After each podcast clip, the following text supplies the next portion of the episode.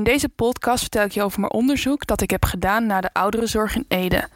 In 2015 zijn veel sociale voorzieningen gedecentraliseerd. Taken die eerst bij de landelijke overheid lagen, liggen nu bij de gemeente. Zo ook de wet maatschappelijke ondersteuning. Een wet waarop je beroep kunt doen als je ondersteuning nodig hebt, zoals schoonmaakhulp, hulp bij het eten koken of als je bijvoorbeeld een hulpmiddel nodig hebt, zoals een rolstoel of een traplift. Dit moet je aanvragen bij de gemeente. Voorheen was dat eerst bij de landelijke overheid, maar dat ligt nu bij de gemeente, omdat die veel dichter bij de burger staan en beter kunnen inschatten wat iemand nodig heeft. Ook moest per 1 januari de zelfredzaamheid van mensen die zorg of ondersteuning krijgen worden vergroot. Veel ouderen hebben daarmee te maken omdat zij zorg ontvangen van de wijkverpleegkundige of ondersteuning krijgen vanuit de WMO. Ik heb onderzocht of de roep om meer zelfredzaamheid het welzijn van ouderen in Ede schaadt. En daarvoor heb ik met een aantal mantelzorgers gepraat. En die gaven aan door het vergroten van de zelfredzaamheid steeds meer druk op hun kwam te liggen. Ik sprak met Chantal den Aantrekker. Die is vier jaar mantelgezorger geweest van een vrouw rond de 90 jaar. Ze heeft haar leren kennen via haar werk en Chantal vertelde aan mij haar verhaal. Ik heb een klant, kwam vanaf het begin bij mij in de winkel. Toen moest ze naar het ziekenhuis een keertje. En toen heb ik, ben ik haar boodschapjes gaan doen. Toen werd ze zieker en zieker. Toen ben ik eigenlijk steeds meer gaan doen. Toen ben ik op een gegeven moment heb ik uh, al haar rekeningen overgenomen. Werd ik gemachtigd om haar rekeningen te betalen. Hoe is het om daar? Is, het, is dat heel geleidelijk gegaan? Het is heel geleidelijk gegaan. Eerst was het dan boodschapjes doen. Op een gegeven moment uh, kwam ze dus in het ziekenhuis terecht. Toen is er vanuit het ziekenhuis is de thuiszorg geregeld. Nadat ze dus een delier had gehad. Ik heb heel veel contact gehad met de thuiszorg ook. Om het steeds meer. En heel veel contact met de dokter en met de praktijkassistent. En uh, ja, het is steeds meer. Op een gegeven moment dacht ik ook op wow, dit is, ik ga hier nog meer naartoe dan naar mijn eigen ouders. Dus ja. dat, uh, ja. Ja, want, want we zitten op dit moment, je bent zelfstandig ondernemer. En ja. we zitten op dit moment in jouw, ja, jouw eigen kledingwinkel. Ja, klopt. Ja, was dit wel te combineren? Nou, ik ben tussen de middag altijd een uur dicht. Dus ik ging heel vaak tussen de middag stapte ik op mijn fiets. En dan deed ik voordat ik de winkel opende, deed ik, deed ik de boodschappen. En dan fietste ik tussen de middag fietste ik naar haar toe om, uh, om de boodschappen te brengen. En uh, één keer in de week ging ik daar koken. Ja, maar jij gaat tussen de middag een uur dicht. Uh, dat is natuurlijk ooit bedacht van om zelf even pauze te nemen. Ja, ja, ja soms was het natuurlijk wel irritant omdat ik dan uh, ze rookte bijvoorbeeld. En dan mm -hmm. had ze geen sigaretten meer.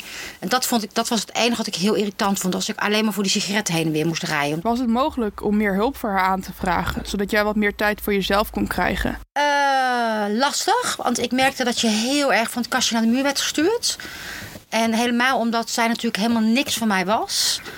Dat ik dacht, ja, je hebt kinderen en uh, alles wordt op mij geschoven nu. En ik doe het. Maar um, um, op een gegeven moment ging het echt niet meer thuis. Kon je toen een WLZ-indicatie aanvragen, zodat zij opgenomen kon worden in een verpleeghuis? Nou ja, voordat dat allemaal uh, rond was, zijn we echt maanden, maanden mee bezig geweest. Ja. Want de dokter wilde niet meewerken. Als de dokter kwam, dan lag ze de hele dag lag ze op apengapen. En dan kwam de dokter en dan was het, hallo. Want ze heeft de hele tijd geroepen op een gegeven moment, nee, ik wil hier thuis doodgaan. Dat ik dacht, hoe dan? Wat vind je ervan dat nu de zelfredzaamheid van ouderen die ondersteuning of zorg krijgen vergroot moet worden? Kan niet. Kan echt niet. Waarom niet? Nee, als, als mensen niks kunnen, dan kunnen ze niks. Ja. Als mensen een beetje van het padje afraken, dan uh, uh, het, is, het is hartstikke eng als je iemand dan alleen thuis moet laten. Op een gegeven moment had ze allerlei waanbeelden. Ja. Dat ze zag mensen in huis en honden en weet ik veel wat allemaal. En ja, mensen kunnen zichzelf op een gegeven moment niet meer redden. En dan wordt er dus, uh, ja, dan heb je dus een crisis. Mm -hmm. En maar als er dan de dokter niet meewerkt, dan, uh, ja, dan is er dus geen crisis. Die zegt, nee, gaat prima. Ja. Dus dan wordt iemand niet opgenomen. Ja. Maar, maar maak jij je zorgen om de ouderenzorg? Hoe die nu is ingericht? Ja. Ja, en wa wat, waarom dan? Omdat dus veel meer mensen thuis moeten blijven. Wat eigenlijk niet kan. Dus die vroegere bejaardentehuizen, waar mijn oma bijvoorbeeld in zat. Fantastisch. Ja. Dat mensen daarheen kunnen en uh, verzorgd worden en opgelet worden. En waar je als familie gewoon naar binnen kan uh, wanneer je dat Als je wilt. Kijkt, krijgen ouderen, vooral in Ede, nog de juiste zorg? Dat vind ik een lastige vraag. Want ik heb zelf met de buurtzorg te maken gehad. En die levert echt hele goede zorg. Ja. Ja. Want wat, hoe in welke opzichten? Uh, die nou... doen eigenlijk meer dan dat ze hoeven te doen. Allemaal hele uh, Die, die, die komen ook en heb je heel veel contact mee. En ook al ben je ze, bel je ze s'avonds, dan, dan hebben ze alle tijd voor je om van alles eh, uit te leggen. Of ze bellen even terug als ze even geen tijd hebben.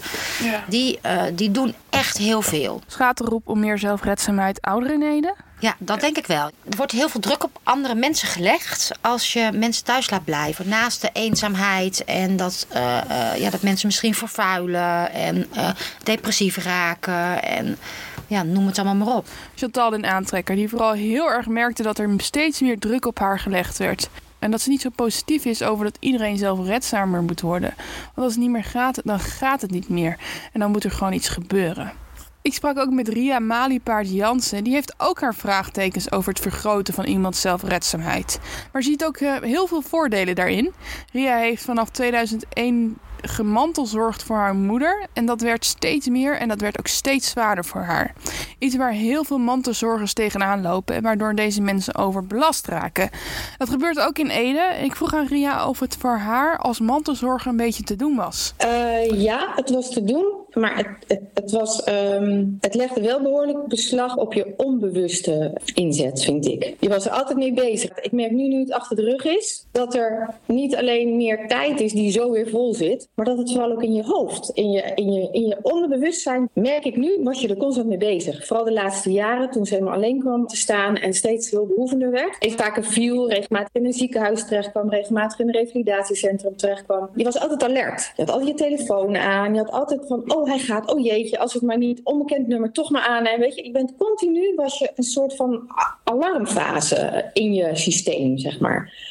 En ik merk dat dat achteraf me ontzettend moe gemaakt heeft. Dat ik daar denk ik misschien nog wel veel vermoeider van was dan van dingen voor de doen waarvan je meteen zag dat het resultaat had. Naast alle andere dingen, hè? impact op je gezin natuurlijk. Want ja, tijd die je met je moeder en een partner doorbrengt en dingen voor haar doet, kun je niet doen met je eigen gezin of voor je eigen werk of in je sociale contacten. Want dat je echt heel erg je best moet doen om dat in stand te houden. Dat mensen wel begrip hebben. Maar bij mantelzorg, ja, het houdt niet op tot iemand daar niet mee is, denk ik. Want ook in een instelling geloof ik niet dat je echt rust hebt als je, als je partner of ouder daar uh, zit. Dan, ook dan ben je daar continu toch wel mee bezig. Dus, dus er hangt gewoon een hele, hele zware last op je als mantelzorger. Ja, en toch kun je het niet laten. Het is iets wat je, nou ja, wat ik altijd zeg, je kiest er niet voor. Je, het komt op je pad, je begint eraan en je begint ergens. Vaak is het toch op een moment in dit soort gevallen dat iemand wat minder wordt en dat je iets gaat overnemen. Mhm. Wat ik wel een valkuil vind, is dat als je dingen gaat overnemen als iemand ziek is,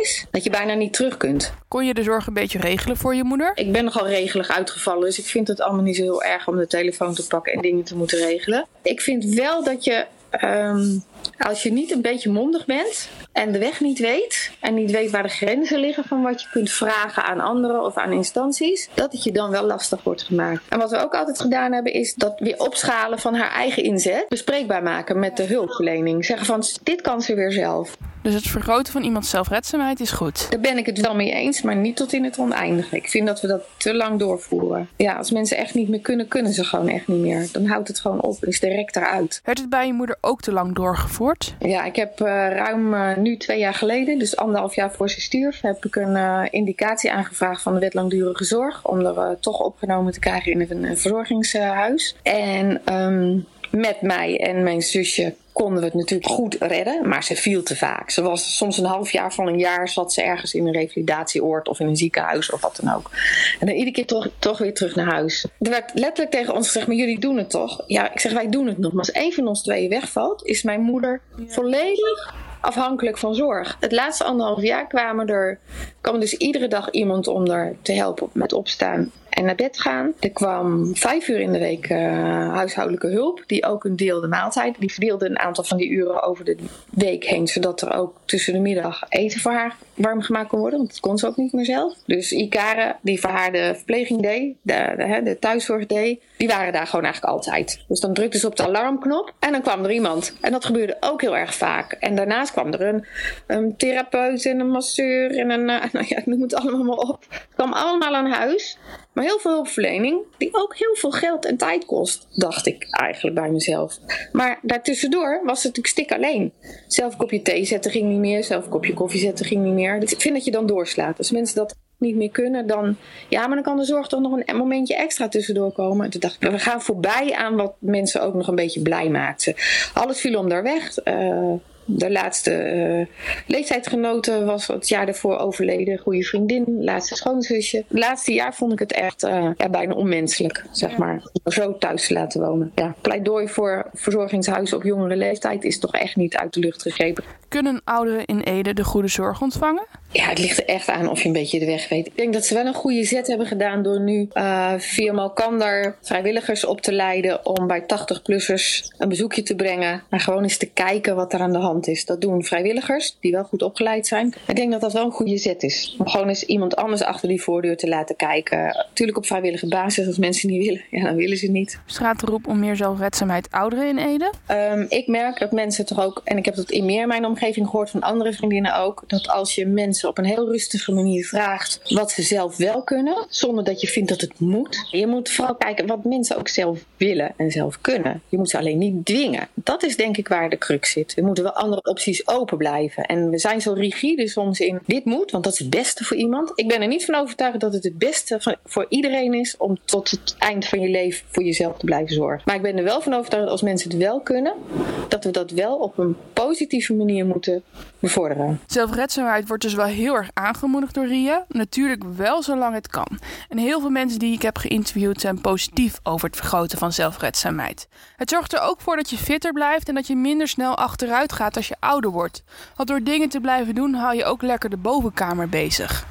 Dit was de podcast waar ik wat dieper in ben gegaan over hoe mantelzorgers de decentralisatie ervaren. Deze podcast kun je nogmaals beluisteren op omroepede.nl. Daar kun je ook een andere podcast vinden. In die podcast ga ik in gesprek met zorgmedewerkers over hoe zij de verandering in de zorg ervaren.